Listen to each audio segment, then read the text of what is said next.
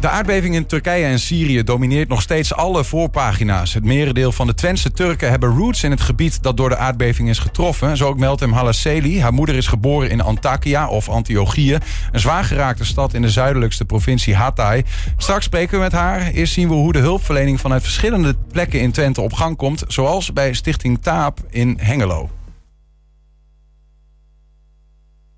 Het is een enorme aardbeving en je kan nog niet bevatten hoe groot het leed is en de schade. Wij willen graag eigenlijk in ons gebied, hebben wij niet echt heel veel hulp. Die mensen horen daar stemmen onder de puin, maar niemand kan helpen. Ja. Dus wij hebben gehoord heel goed dat 65 personen vanuit Nederland naar ons gebied gaan. Ja. Wij zijn blij mee. Maar ook niet genoeg. Wij willen graag ook ongeveer 30 mensen hebben ze aangemeld bij ons. Mm-hmm. Ze willen graag naar ons gebied gaan, even helpen. Mensen zijn nu praktisch op straat. Hè? Dus hun huizen zijn verwoest. Er is gebrek aan deken, kleding, medicijnen. Wat is nog meer nodig? Pampers, hygiëne, slaapzakken. Ja. We zagen dus die video vanuit Hengelo bij Taap inmiddels aangeschoven, Meltem Halaceli. Die we ook in de video ook terugzagen. Meltem, welkom. Dankjewel voor de aandacht alvast. Ja, want het is echt een drama volgens mij. Ik lees ook inmiddels van verschillende Turkse tukkers die zeggen van het is erger dan je op het nieuws ziet. Het is eigenlijk erger dan je op de beelden kunt bevroeden, zeg maar. Mm-hmm. Goed, jij bent zelf geboren en getogen in Hengelo, woont inmiddels al een tijdje in Amsterdam, 22 jaar ongeveer, maar bent gewoon weer teruggekomen omdat jouw familie hier nog steeds leeft en omdat... Ja. Je er moet zijn, denk ik, soort van voor je gevoel. Ja, ik dacht, wat doe ik hier in Amsterdam? En ik bleef maar met mijn ouders bellen en mijn moeder in tranen aanhoren. En ik dacht, ja, ik moet er gewoon naartoe. Dus ik ben gelijk vertrokken uit Amsterdam en ik kwam gisteren aan. Mm-hmm. En daar trof ik mijn ouders, allerlei gradaties van gevoelens. Dus woedend, boos, verdrietig. Er komen allerlei berichten binnen van overal en nergens. Hè, vragen, maar ook wat kunnen we doen? Enerzijds krijg ik berichten uit Turkije van mensen die onder het puin liggen en echt schreeuwen om hulp. Dat er niemand is in de buurt. Kinderen beelden van kinderen die je ziet op het Turkse nieuws. En ook Syrisch nieuws trouwens, dat mogen we niet vergeten. Waar hulp nog moeilijker is. Dus ik ben eigenlijk in een soort van permanente staat van stress terechtgekomen. Dat je gewoon, het leven staat even stil. Dus ik kan gewoon eigenlijk niks anders meer dan alleen hiermee bezig zijn. En met een gebroken hart tegelijkertijd. Want ik ben daar niet geboren. Maar ik ben zo vaak geweest in dat gebied. Ja. En want even voor mensen, je bent schrijver, je bent ook Arabist. Jij hebt verschillende tv-programma's gemaakt, ook over het gebied waar die aardbeving nu huisgehouden heeft of huishoudt. Want volgens mij zijn naschokken zijn er nog steeds. Was het maar waar. Nee, ik ben meegeweest met Bram Vermeulen op een documentaire. Dus ik heb niet zelf tv-programma's gemaakt. Maar ik heb wel meegeholpen inderdaad, ook in dat gebied. Dus ook in Antakya en jij hebt dus ook vanwege die achtergrond als Arabist, als schrijver... weet je ook veel over de plek waar dit over gaat. Waar je dan zelf niet vandaan komt, maar wel veel kennis opgedaan. Ja. Kun je ons eens meenemen... Nou ja, laat ik voordat we over huizen en over gebieden en zo gaan praten... Hoe gaat het eigenlijk met jou, met de familie van jouzelf, van je moeder... die daar misschien nog roots heeft? Ja, om nog even te corrigeren. Het is niet alleen Antakya natuurlijk. Hè? Dus vanaf Gaziantep tot en met Egypte... dat hele gebied is nu eigenlijk één groot rampgebied, humanitair. Er is ook een kaartje gemaakt inmiddels. Hè? Het gaat om spanwijdte van 500 tot 1000 kilometer. Bizar. Je kan zeggen dat, maar goed, ik weet het meeste over Hatay en Iskenderun, Mersin, Adana. Daar komen mijn familieleden vandaan. Mijn ouders die zijn nu, zijn alleen maar bezig met hulp verlenen. Dus we hebben zojuist 2 neven die zijn vertrokken met de auto naar Antakya...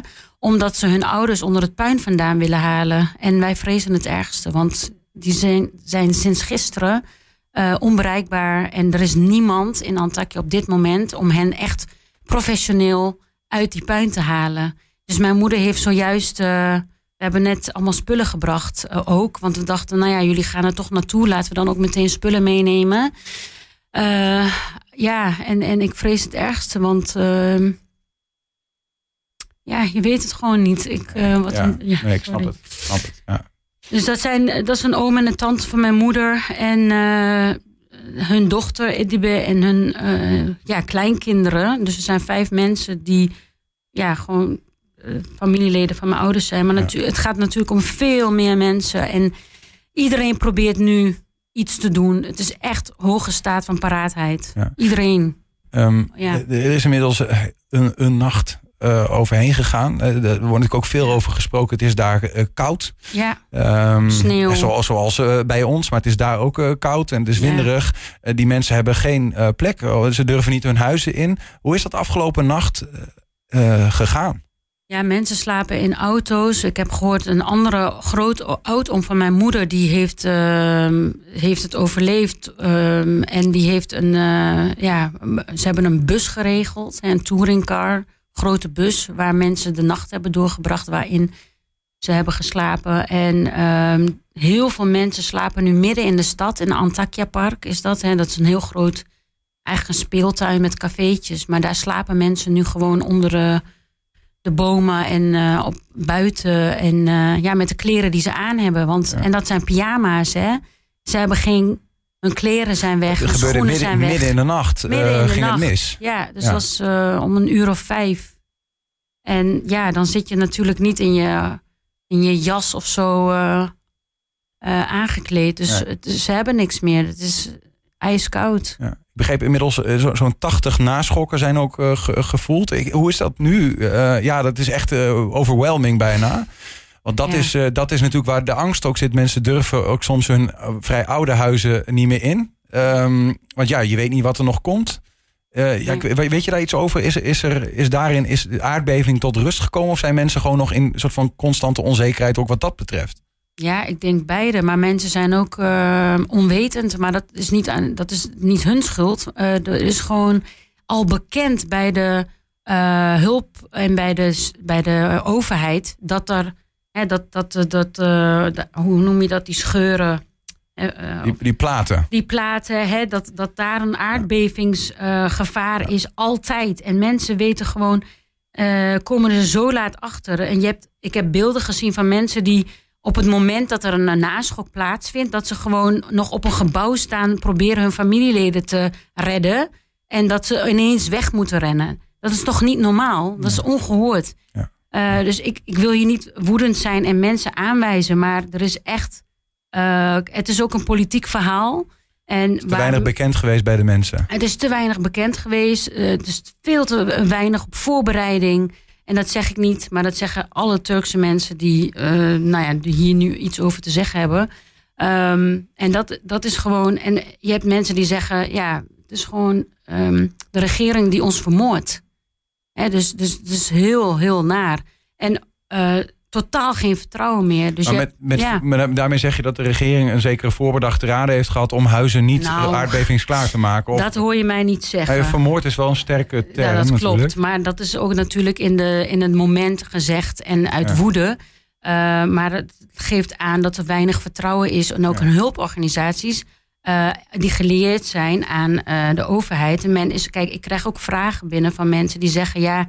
wij gaan hier nu allerlei inzamelingen, acties uitvoeren.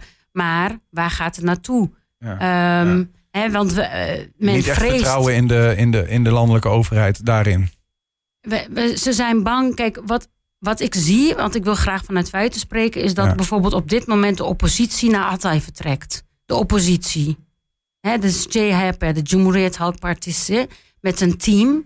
En dat de hulp komt vanuit gelieerde oppositiepartijen. Dus de burgemeesters van steden die gekozen zijn vanuit die partij... die bieden hulp aan sommige gebieden. En andere gebieden die worden weer anders geholpen. Maar goed, dat weet ik niet hoe dat allemaal precies zit... Maar mensen maken zich zorgen dat niet... En dat is wel zo, niet overal, niet alle gebieden worden bereikt. Dat heeft ook te maken met personeelstekort, denk ik, logistiek probleem. Wij zijn heel blij dat Nederland vanochtend is hopelijk in Adana is aangekomen. Dat heavy team. Alleen dat is niet genoeg. En wij zijn heel blij met de apparatuur die er is gestuurd. Hè, ja. Dat heavy team. Alleen er is meer nodig. Ja. Dus echt... Ja. Er komen... En dat staat in een schril contrast natuurlijk tot het drama wat daar is. Maar er komen wel hulpacties op gang. We zagen net al even de hulpactie vanuit Taap in Hengelo. Ja. Ook in Enschede waren wij vandaag even aan het kijken bij de Turkse moskee aan de Atjeestraat. Daar stonden ze rijen dik. Zoals we weten is gisteren een aardbeving plaatsgevonden in Turkije en Syrië. Dus hebben we van ons eigen initiatief zijn we dan spullen gaan verzamelen om daar dan op te sturen. We hebben allemaal een app gestuurd, mail gestuurd. We hebben eigen WhatsApp groepen.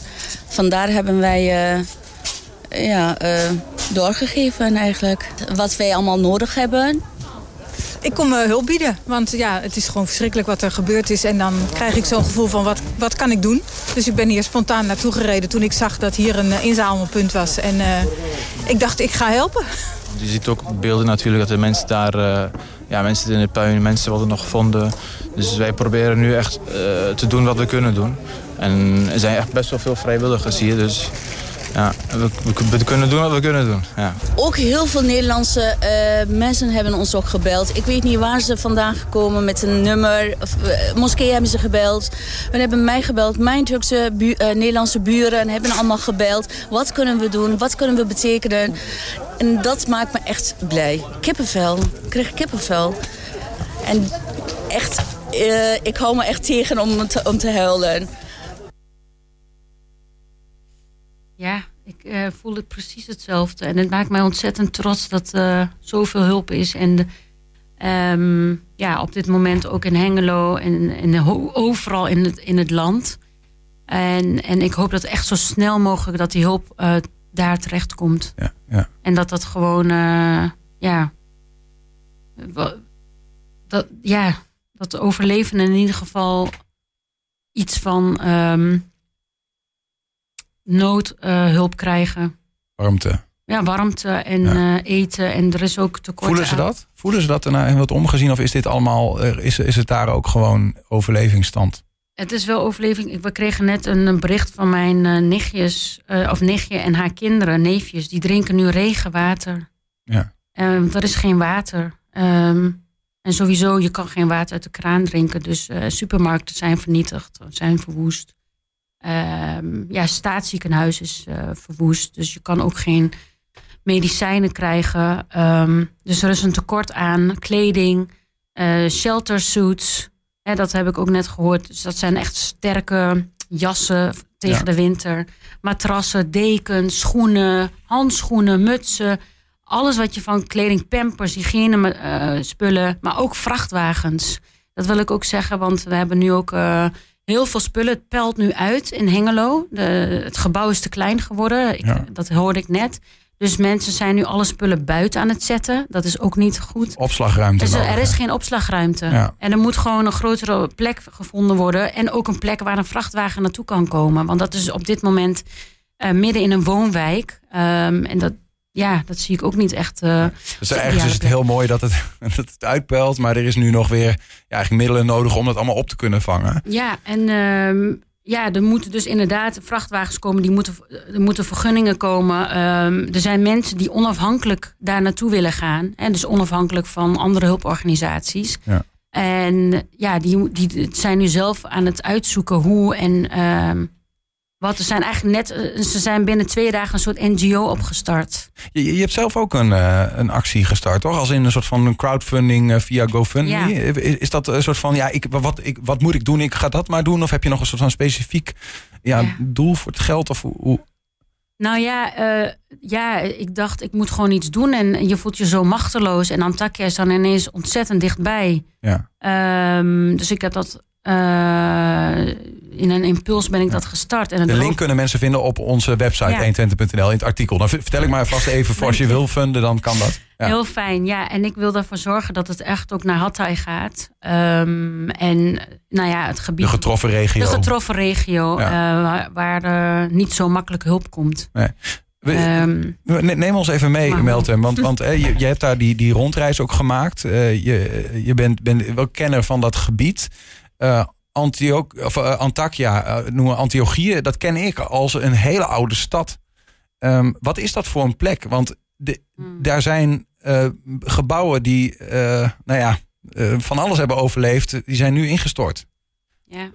Schets ons even. Gebouwen. Ja, dat is ook... wat ik ook echt vrees. Want het is zeg maar de plek waar ik naartoe ging... tijdens mijn kindertijd en jeugd. En waar ik mooie herinneringen heb. Het is een historische stad. Het lag op de zijderoute. Het was een voormalig... Je kan zeggen waar je nog de Osmaanse sfeer een beetje proeft. Omdat het staat ook bekend als de stad van de beschavingen.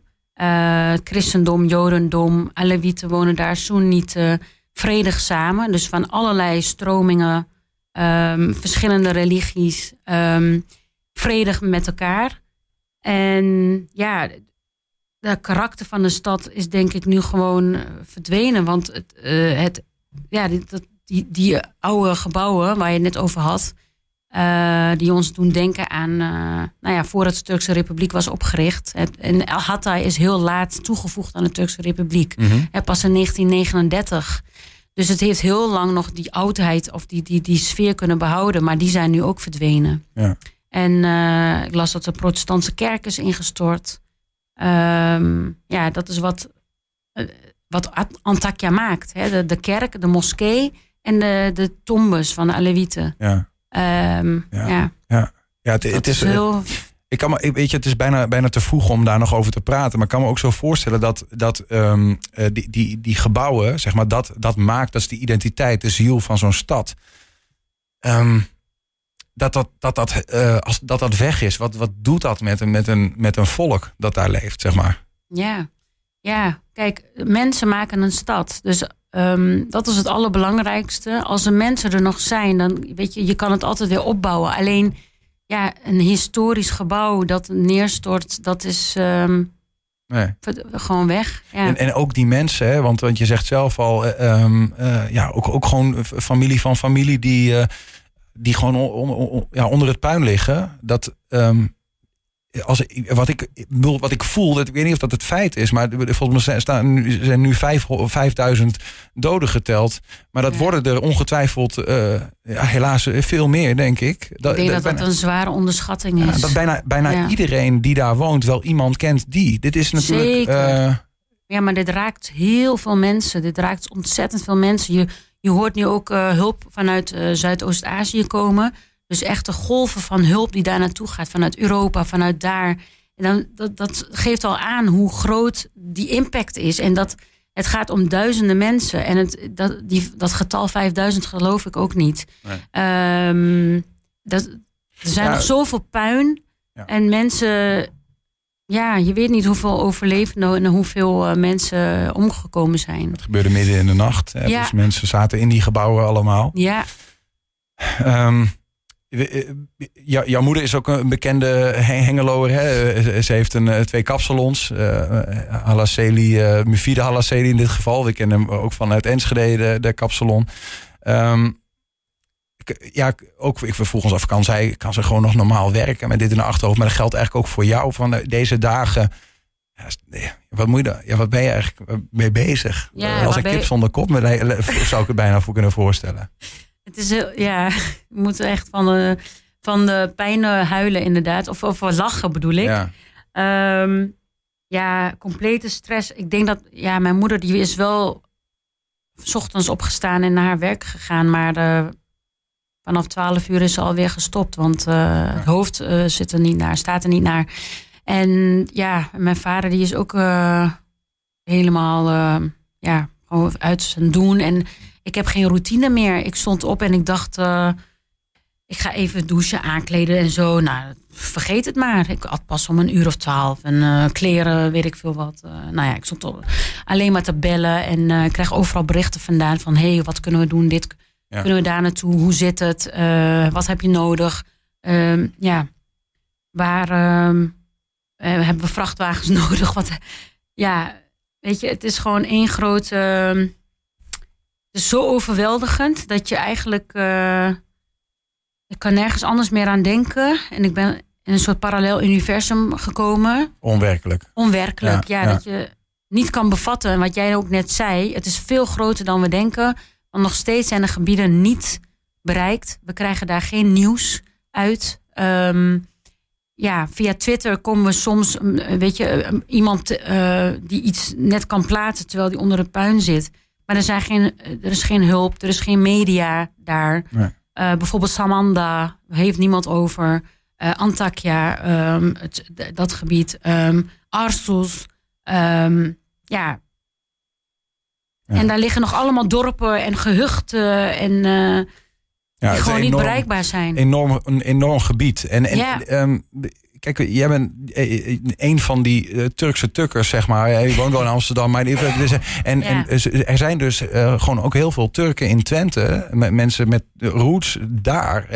Die dit voelen. Hè, wat jij nu vertelt. Ja. Die in deze state of mind zijn op dit moment. En we vroegen ons ook af, hoe zit dat eigenlijk? Dat die mensen vooral ook naar hier zijn gekomen, zeg maar. Hè? Dat die daar vandaan komen. Wat is de koppeling tussen die twee gebieden, wat dat betreft? Nou...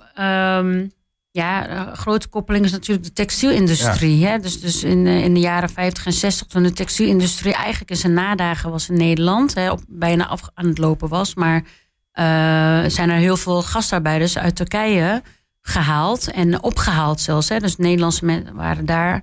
Hebben Turkse mensen eigenlijk meegenomen naar Twente. Ja. En op een gegeven moment, mijn vader is daar één van. Mijn moeder die volgde later via gezinshereniging. En dat geldt voor heel veel mensen uit deze regio. Dus ze komen vooral uit Adana, Mersin, Antakya, Tarsus, Diyarbakir, Iskenderun, Gaziantep. Dat hele zuidelijke gebied, Kahramanmaraş, waar nu de aardbeving is. Ja. Daar komen heel veel mensen... vandaan die nu in Twente leven. Dus dat is de koppeling. Het gastarbeiderschap, natuurlijk ook later gezinshereniging. En ook nu de laatste dagen, of de laatste periode natuurlijk ook... hoe zou ik ze noemen? Dat je de expats, zou ik ze maar noemen, uit Turkije. Hè? Dus bijvoorbeeld in UT, Twente, mm-hmm. of Universiteit Twente... zijn de laatste jaren ook veel Turkse wetenschappers aangetrokken. Ja. En dus dit gebied is gewoon ook van ons. Ja, precies. Nee, maar dat zegt ook dat geeft die broederschap of dit noorberschap misschien wel die je nu ziet ontstaan in de Twentse steden en dorpen. Hè, die geeft dat nog een extra kleur misschien wel. Zeker, ja. Het is een hele grote rijkdom. En er wonen hier ook Syrisch-orthodoxe, Armeense mensen. Een heleboel Turkse Alewieten, maar ook Arabische Alewieten. Soenieten. Het is een hele palet aan mensen wonen hier. Om het gesprek af te gaan ronden. Want dat moet ook een keer. Jammer. Ik kan me voorstellen dat het fijn is om ook van je af te praten. En het is ook heel interessant om te horen. Dank ook voor je openheid hier. Maar hoe lang, Meltem, denk je nog in blijf je in Twente? Of ben je daarmee bezig? Of is het gewoon van ik ben nu hier en wat morgen brengt, dat is morgen? Ja, het is een beetje dat laatste. Ik leef echt van dag tot dag.